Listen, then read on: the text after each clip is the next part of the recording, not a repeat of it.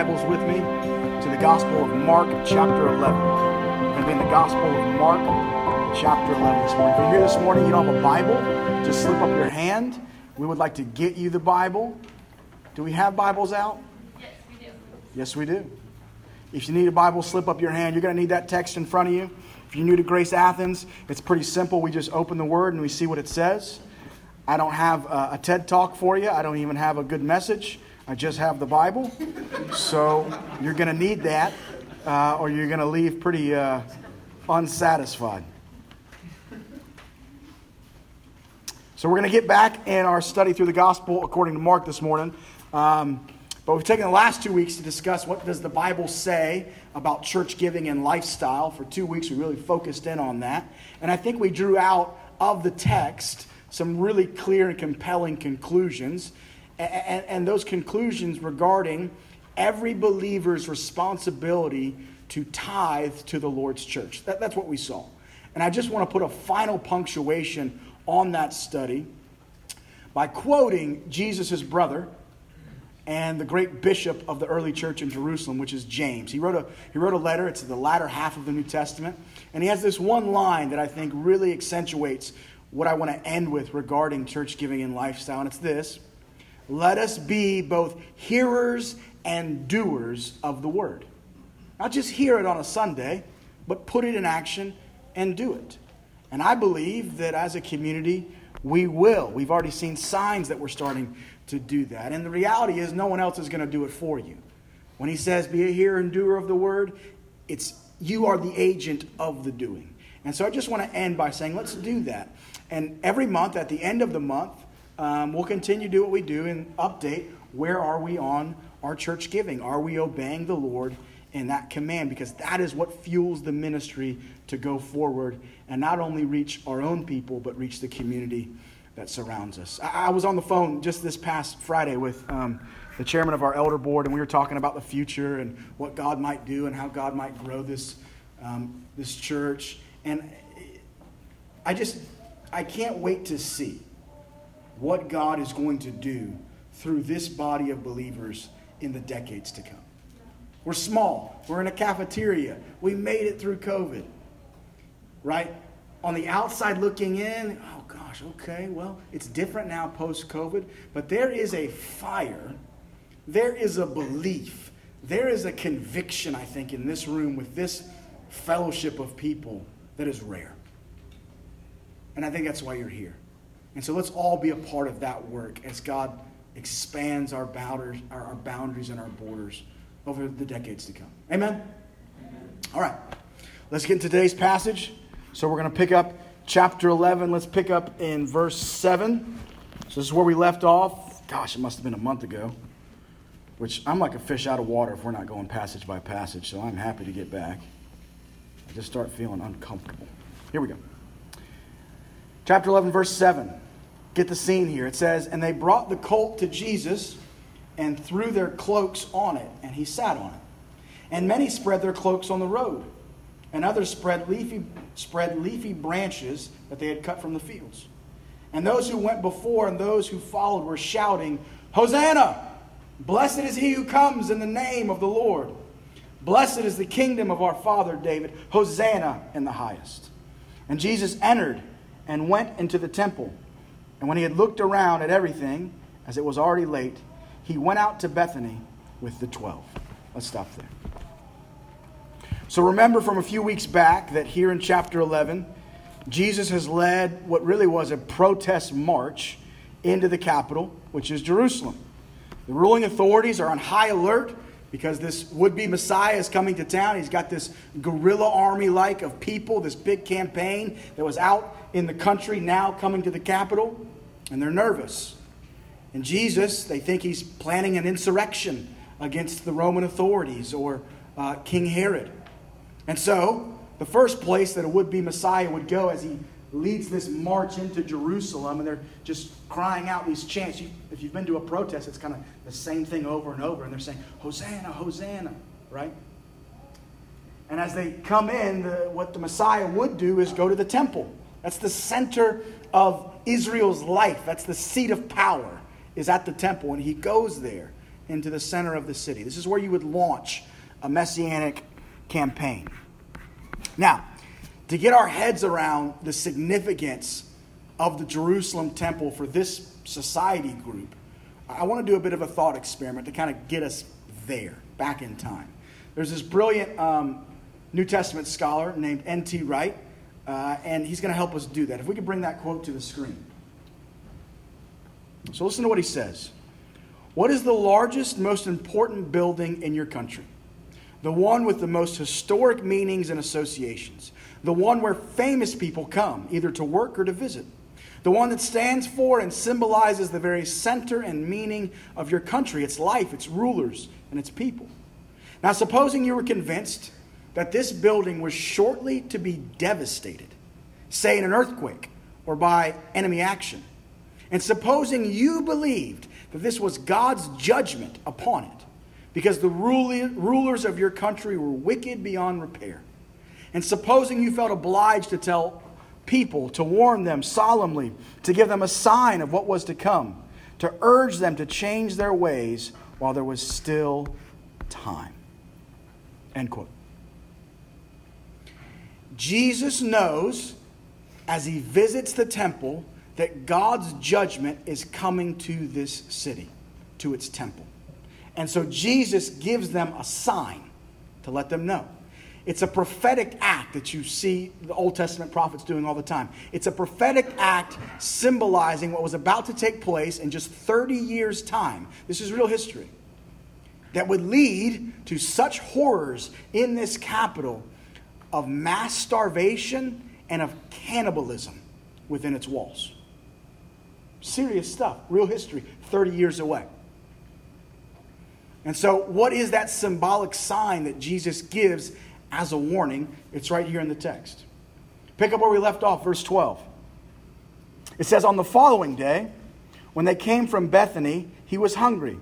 And seeing in the distance a fig tree in leaf, he went to see if, it could find, if he could find anything on it. When he came to it, he found nothing but leaves, for it was not the season for figs. And he said to it, May no one ever eat fruit from you again. And his disciples heard it. Skip down to verse 20. The story continues. It says, As they passed by in the morning, so this is the next day, they saw the fig tree withered away to its roots. And Peter remembered and said to Jesus, Rabbi, look, the fig tree that you cursed has withered. And stop there. So, what is the sign of Jerusalem's coming judgment? Jesus curses their fig tree, which had such meaning to the Israelite people.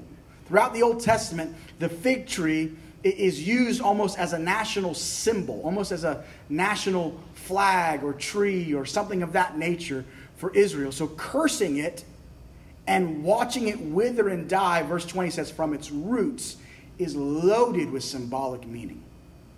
It'd be similar to burning an American flag. Jesus is pronouncing judgment on them because they've been fruitless. Now, pause some of you might have wondered, well, it said it wasn't in season. How does that work? Why is Jesus cursing the tree? Well, he's obviously doing something more than just looking for something to eat. It's a symbolic act. But there's a whole side conversation we can have if you're that interested. I don't have time for, where I can explain what was happening there. All right, move on. He's pronouncing judgment because they're fruitless for not rightly bearing the fruit of God for the world. In the very next scene, which, by the way, this would have been Monday of, of Jesus' Passion Week. This is his last week before his crucifixion, so it's Monday. The next scene is where Jesus drives out the merchants from the temple. And many people have mistaken what Jesus is doing here. They think, and I've even read commentaries that are mistaken, and other scholars that I think are accurate to what's happening. They think wrongly that he was just upset over all the business that was happening in the temple. Too, com- too, too, too commercialized, right? That he was staging something like akin to like an Occupy Wall Street. You remember when that happened? In protest over this over commercialization or the 1%. This, this, this, it's here now in the temple, it's affecting our religion. But if you really get into what's happening and Jesus' motive, nothing could be further from the truth. If you think that, then you're really missing what Mark's, Mark's point here. Mark is making clear by recording this incident with the fig tree that Jesus doesn't simply think that the temple needs to be cleaned up a bit. Rather, Jesus thinks it's come to an end. Really important to get that. He thinks it's finished. Israel's leaders were so fruitless and corrupt beyond repair. Have we seen any of that in our own country? That they needed to be fully uprooted by God's judgment, his sovereign judgment. And this is exactly what happened in history. 37 years after Jesus cursing and uprooting the fig tree, the temple itself gets uprooted. The history books know it as the Siege of Jerusalem by the Roman army. In 70 AD, the future emperor Titus led multiple Roman legions into the Jerusalem capital. That April, three days before Passover, the Roman soldiers started besieging Jerusalem.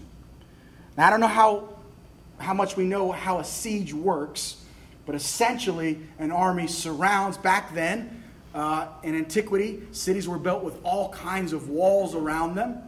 And what you would do is an army would surround those city walls, not let anyone come out or in. Well, where does food come from? It's not inside the city walls, it's out in the agricultural plots. So they're cutting off their food and their water, their supply lines. A siege on a city is nasty business. And this is what's happening. According to the historians, it took three weeks for the Roman army to break through the first two walls of the city but there was a stubborn uh, rebel standoff that prevented them from breaking the third and the thickest wall, right? And Josephus, he was a historian at the time. So we have, we have eyewitness account. Josephus, historian at the time, who said that during the siege, the city was ravaged by murder, extreme famine, and it even got to the point of cannibalism. This is the Jewish people. They're supposed to be a light to the nations. Cannibalism is so far outside of their moral code. The Romans eventually broke through that third wall and they murdered hundreds of thousands of Jews. And do you know what else they did once they got through that third wall?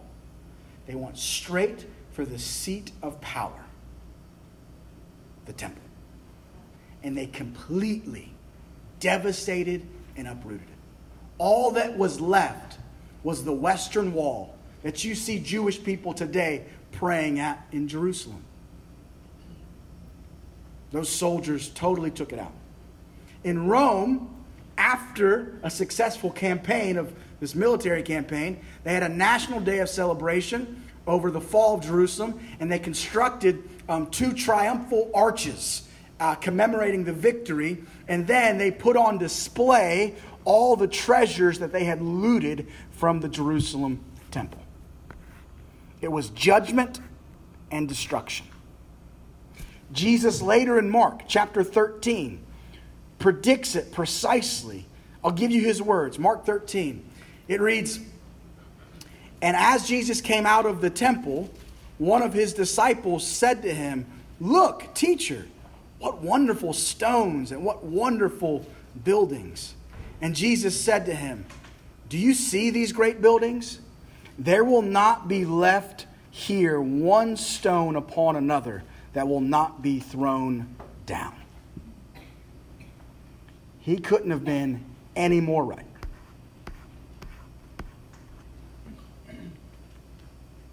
Come back in time so I just went ahead in time to 70 AD, come back in time to Monday, Passion Week, 33 AD, where Jesus is in this passage. After symbolically cursing the fig tree in judgment, Jesus then enters the temple. Let's read what happens. Verse 15. And they came to Jerusalem, and Jesus entered the temple and began to drive out those who sold and those who bought in the temple he overturned the tables of the money changers and the seats of those who sold pigeons, and he would not allow anyone to carry anything through the temple. What is he doing? It seems like a fit of rage on the surface. I mean, right? Like if you want to, if you want to, if a, if a filmmaker, excuse me, if a filmmaker, which I'm not, wanted to like show a scene of rage, what do you do? You overturn a table, right? This is what Jesus is doing. And he's driving people out. Some accounts say even with a cord of whip, uh, uh a cord of whip, cord of whips. How do you say that? I don't know. I don't handle those. Anyway, he's driving them out. One of the things that Jesus is doing here by doing this is a, he's fulfilling a 400 year old prophecy. Y'all, God's word is just, if you don't see the fingerprints of the divine in it, you ain't looking at it. Jesus predicts total destruction 30 years in advance. Now I'm going to give you a 400 year old prophecy that Jesus fulfills by going into the temple. Turn with me.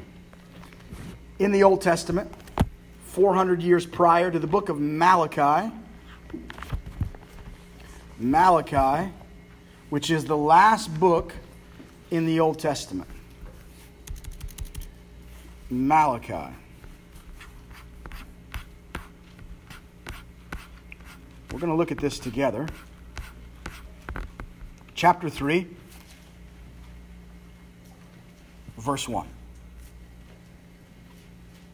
God speaking directly, not mediated, to the people through the prophet, says, Behold, I send my messenger, and he will prepare the way before me. That's John the Baptist. And the Lord, whom you seek, will suddenly come to his temple. And the messenger of the covenant in whom you delight, behold, he is coming, says the Lord of hosts. But who can endure the day of his coming? And who can stand when he appears? For he is like a refiner's fire and like fuller's soap. What does Jesus do? He comes in suddenly. And he pronounces judgment. He comes with fire. He comes with a kind of cleansing, like a soap. John the Baptist goes before him. So Jesus is not just coming in and is angry for the sake of anger, he's fulfilling a 400 year old prophecy. Okay, go back to Mark chapter 11. I want to dial into this scene because there's some details that are really important that are going to help you fully wrap your head around what's happening. Okay? I want to tell you more about the temple. We could bring that temple slide to the screen. There we go. So, here's what you find at this temple. The first thing I want you to notice is there's four different sections to it, and the largest was called the Court of the Gentiles. That's that giant courtyard on both sides of the temple right there. That's called the Court of the Gentiles. This is where non Jewish people from all nations could gather to worship Israel's one true God. Okay? It was massive. Those are 162 columns that go all around it, and most scholars believe they were five stories high. So this is like, you know, seventh wonder of the world kind of place. The columns were so big at their base that it would take three grown men holding hands to fully surround it. 162 of those. This court of the Gentiles is where Jesus would have drove out the merchants. This is where verses 15 and 16 take place. Right there in that massive open air area. Okay? It would have caused a serious commotion, this passage. And it's likely, from a practical standpoint, that Jesus putting on this charade is what alerted the authorities and eventually got him uh, to be put on trial and then killed by the state. So this wasn't like, oh, Jesus is having a temper tantrum, you know, having a rough day there, Lord. You know, no, far bigger than that. Would have stopped the whole industry of the sacrificial system. Not good. Okay? In this open air court, what's there? Well, what's there is so much livestock. This is Passover. And so families would, would, would, would, sojourn all the way to Jerusalem. They would go to the court of the Gentiles. They had to have money. they went to the money changers to exchange to get the right currency, and then they would buy a lamb. You might also buy a bull or a goat out in the court of the Gentiles. You can imagine how loud it is there, how stinky it is there. And then you would take your family with on a rope with this lamb and you would lead them into the inner courts, eventually to the altar. And this is where the animal would be sacrificed for the sins of your family that you had committed that entire year. And the, the, the, elder of the family would typically, in most sacrifices, lay their hands on the head of the lamb or the head of the bull as the priest would go through the ritual and prayer. And, and the sins of that family would be imparted, imputed onto that animal as a sacrifice to God for the forgiveness of their sins. Get this Josephus, the historian from that period, he recorded that during Passover in 66 AD, so after Jesus has ascended, 255,000 lambs were sacrificed in that court of the Gentiles into the altar. We're talking about a massive religious industry here. One that God had ordered and ordained in the Old Testament law. And so the question is why is Jesus so furious about it? Why is he acting out the role of Yahweh himself and pronouncing judgment on it? The text tells us. Look what he says after he does this act of judgment. Verse 17.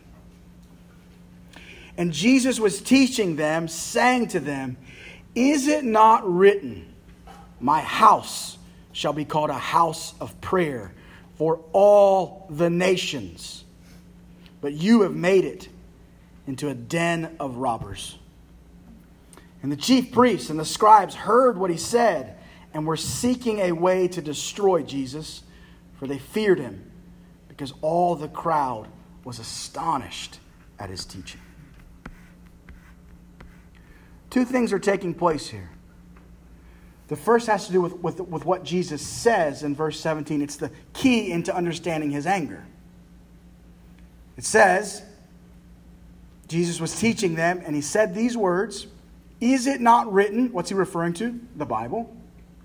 My house shall be called a house of prayer for all the nations. What's he getting at? You see, the sanctuary was separated from the court of the Gentiles by a wall, and that wall was called Serek. Serek. And written on that wall in big, giant letters, both in Greek and Latin and Aramaic, was this. Do we have that as well? Was this right here. No foreigner may enter within the railing and enclosure that surround the temple. Anyone apprehended shall have himself to blame for his consequent death. Big letters. You did not dare test the Jewish authorities. If you were a non Jew, like most of us in this room, you heeded that warning. But you see, the Messiah, Jesus, was popularly believed to be, in their society's conception, that, that he would purge Jerusalem and the temple of all the Gentiles and of all the foreigners and all the so called aliens. But Jesus doesn't do that here. In fact, watch this Jesus does the exact opposite. He does not clear, if we could go back to the temple slide, he does not clear the, the, the court. Sorry, let's say it this way. He does not clear the temple of Gentiles. Rather, he clears the temple for the Gentiles. Why? Because it become overrun by all the livestock and all the money exchange. Because here's the deal. Before Caiaphas took power, that's the high priest that puts Jesus on trial, you know where all the livestock and the money exchange happened? It did not happen in the court of the Gentiles. It happened up on the Mount of Olives right next to the temple. So as you were walking into the temple on that highway, there was all these different you know, tents and so on, where you would buy that livestock for sacrifice and you would exchange your money. Caiaphas made the erroneous decision to bring all of that into the court of the Gentiles. The one place that me and you, if we lived back then, could worship Yahweh, the one true God. Why did Caiaphas do this? Because the Israelites at large did not care about the Gentiles.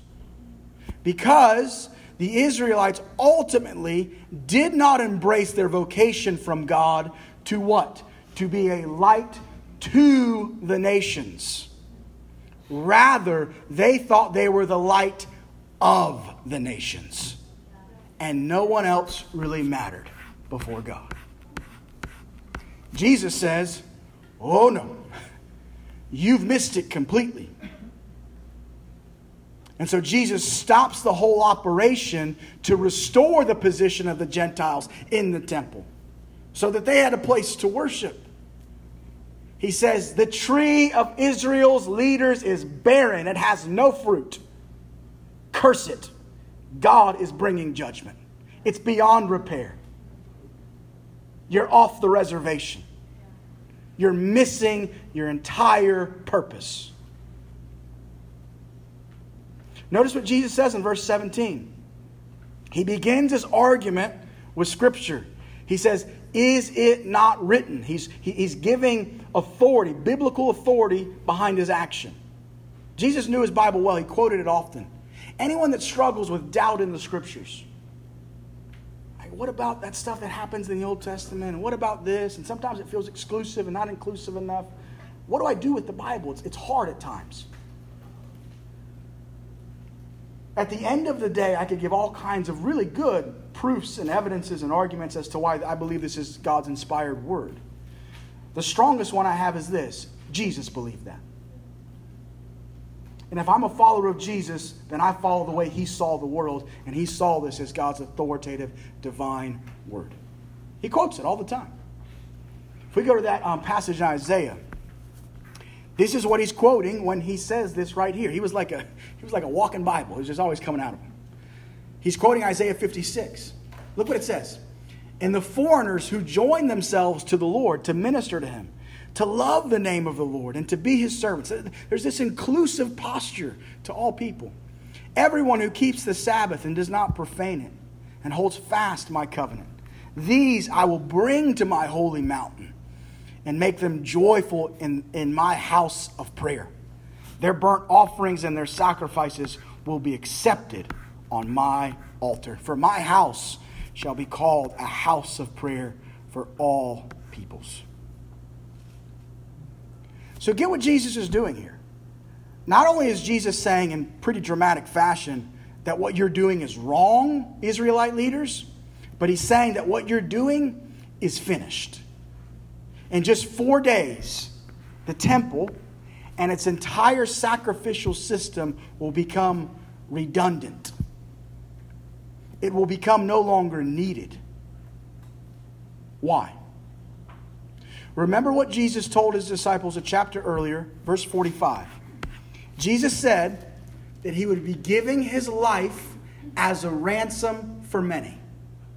Giving his life, dying, giving it, sacrificing it.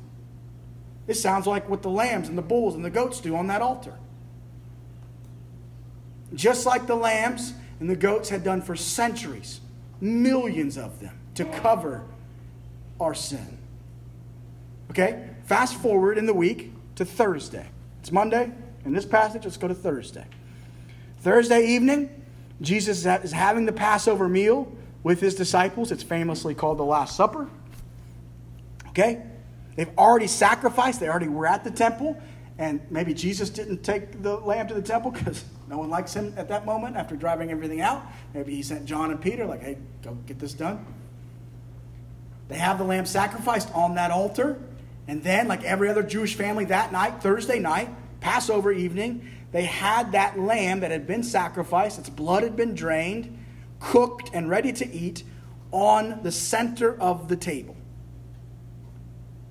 Jesus then, it was the custom was the elder male in the room, typically a grandfather, would then go through a whole ritual and recite a script that they would do every single Thursday, once a year at Passover. Jesus goes totally off script at the sacred dinner. Jesus ignored it completely. And the disciples were good Jewish boys. They had done this every year since they were young. They would have noticed What's he saying? My grandfather didn't say it like that. Did yours?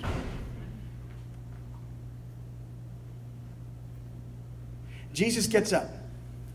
And instead of speaking on and pointing to the broken body and the spilled blood of the lamb at the center of the table, Jesus starts pointing to and speaking about his own body being broken and his own blood being spilled. You know the verse, Mark 14 24. Jesus says, This is my blood of the new covenant, which is poured out for many. Every other grandfather that I was talking about, the lamb's blood that had just been poured out the day before that covers our family's sins. But Jesus says, My blood of a new covenant is going to be poured out for many, for all. What's going on here? Stay with me. After millions of animals had been sacrificed over the centuries, Jesus, with one perfect sacrifice, will shut down the entire sacrificial system.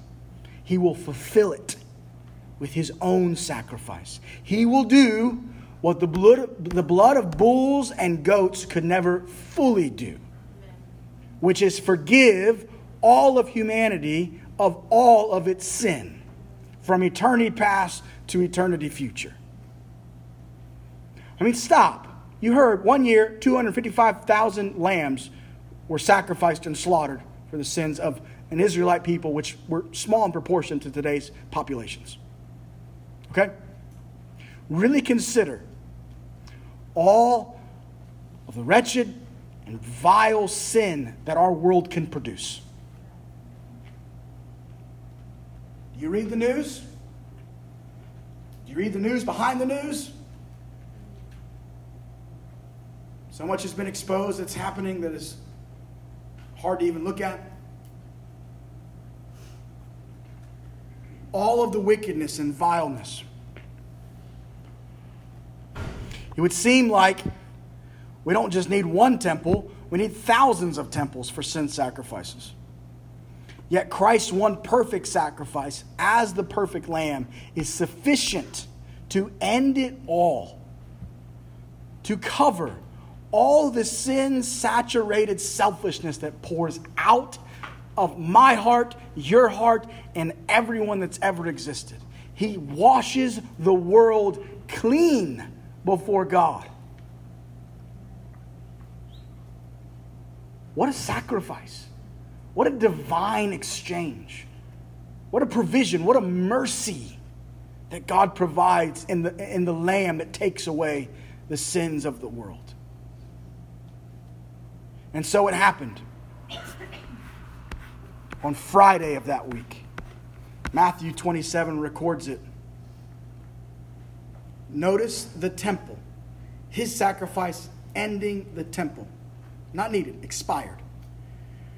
Verse 50 And Jesus cried out again with a loud voice and yielded up his spirit.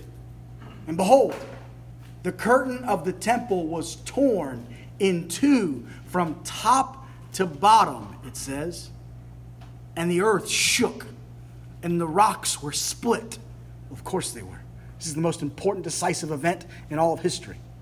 The tombs were also opened, and many bodies of the saints who had fallen asleep were raised. And coming out of the tombs after his resurrection, they went into the holy city and appeared to many.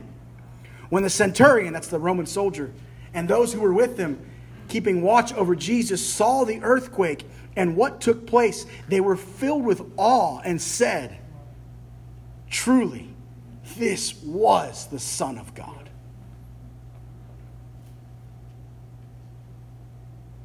We're into deep and mysterious stuff this morning.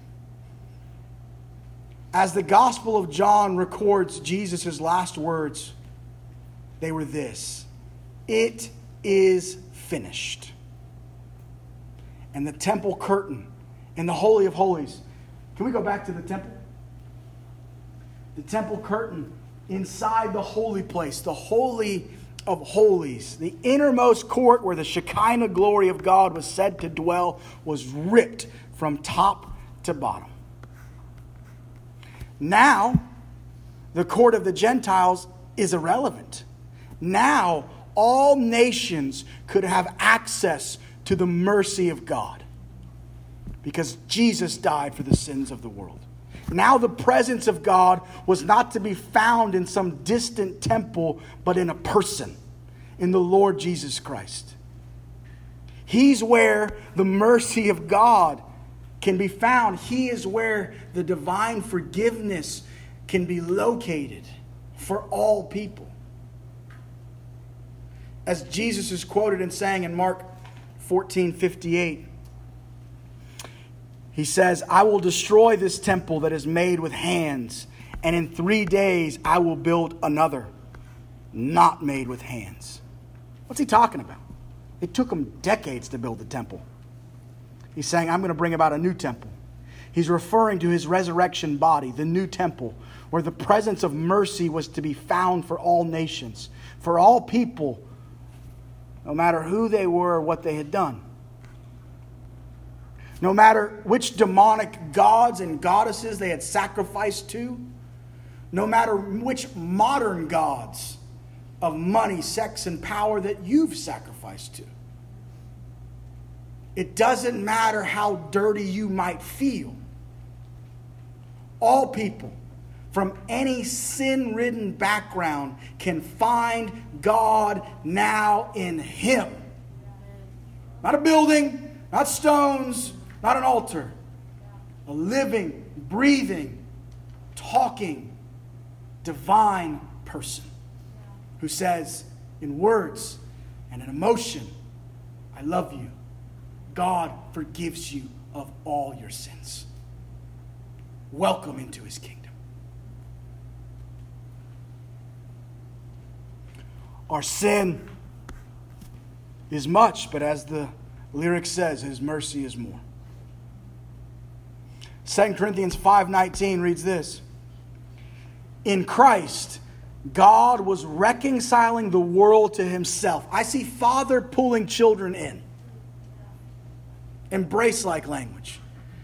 In Christ, so Jesus, who we're reading about, it says, God, over all of reality, was reconciling the world to himself, not counting their trespasses or sins against them, and entrusting to us, that's the church, the message of reconciliation.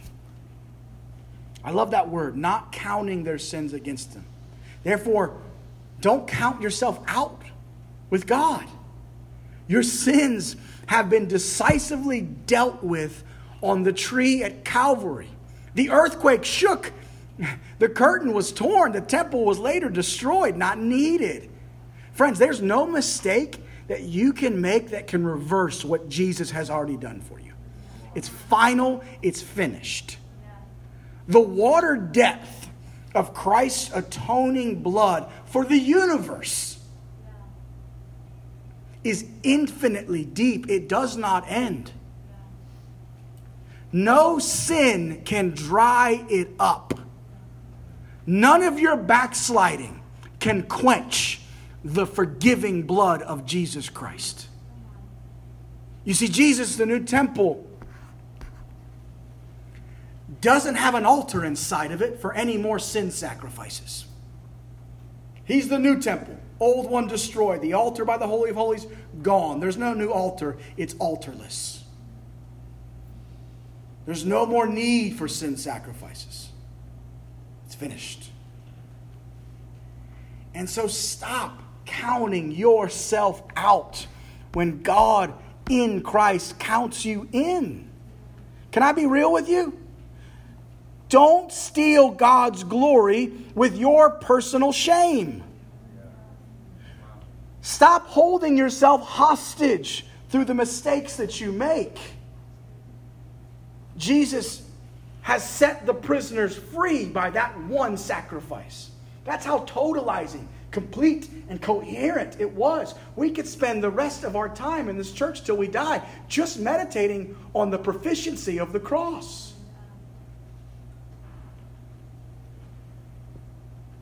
Don't steal God's glory with your shame, rather, glorify Him with your imperfect obedience. Remember this. He did not save you because you're sinless. He saved you because you're full of sin. Get over your pride. I'm preaching to myself. I love to be spiritually perfect. I'm paid to be perfect. Or so we think.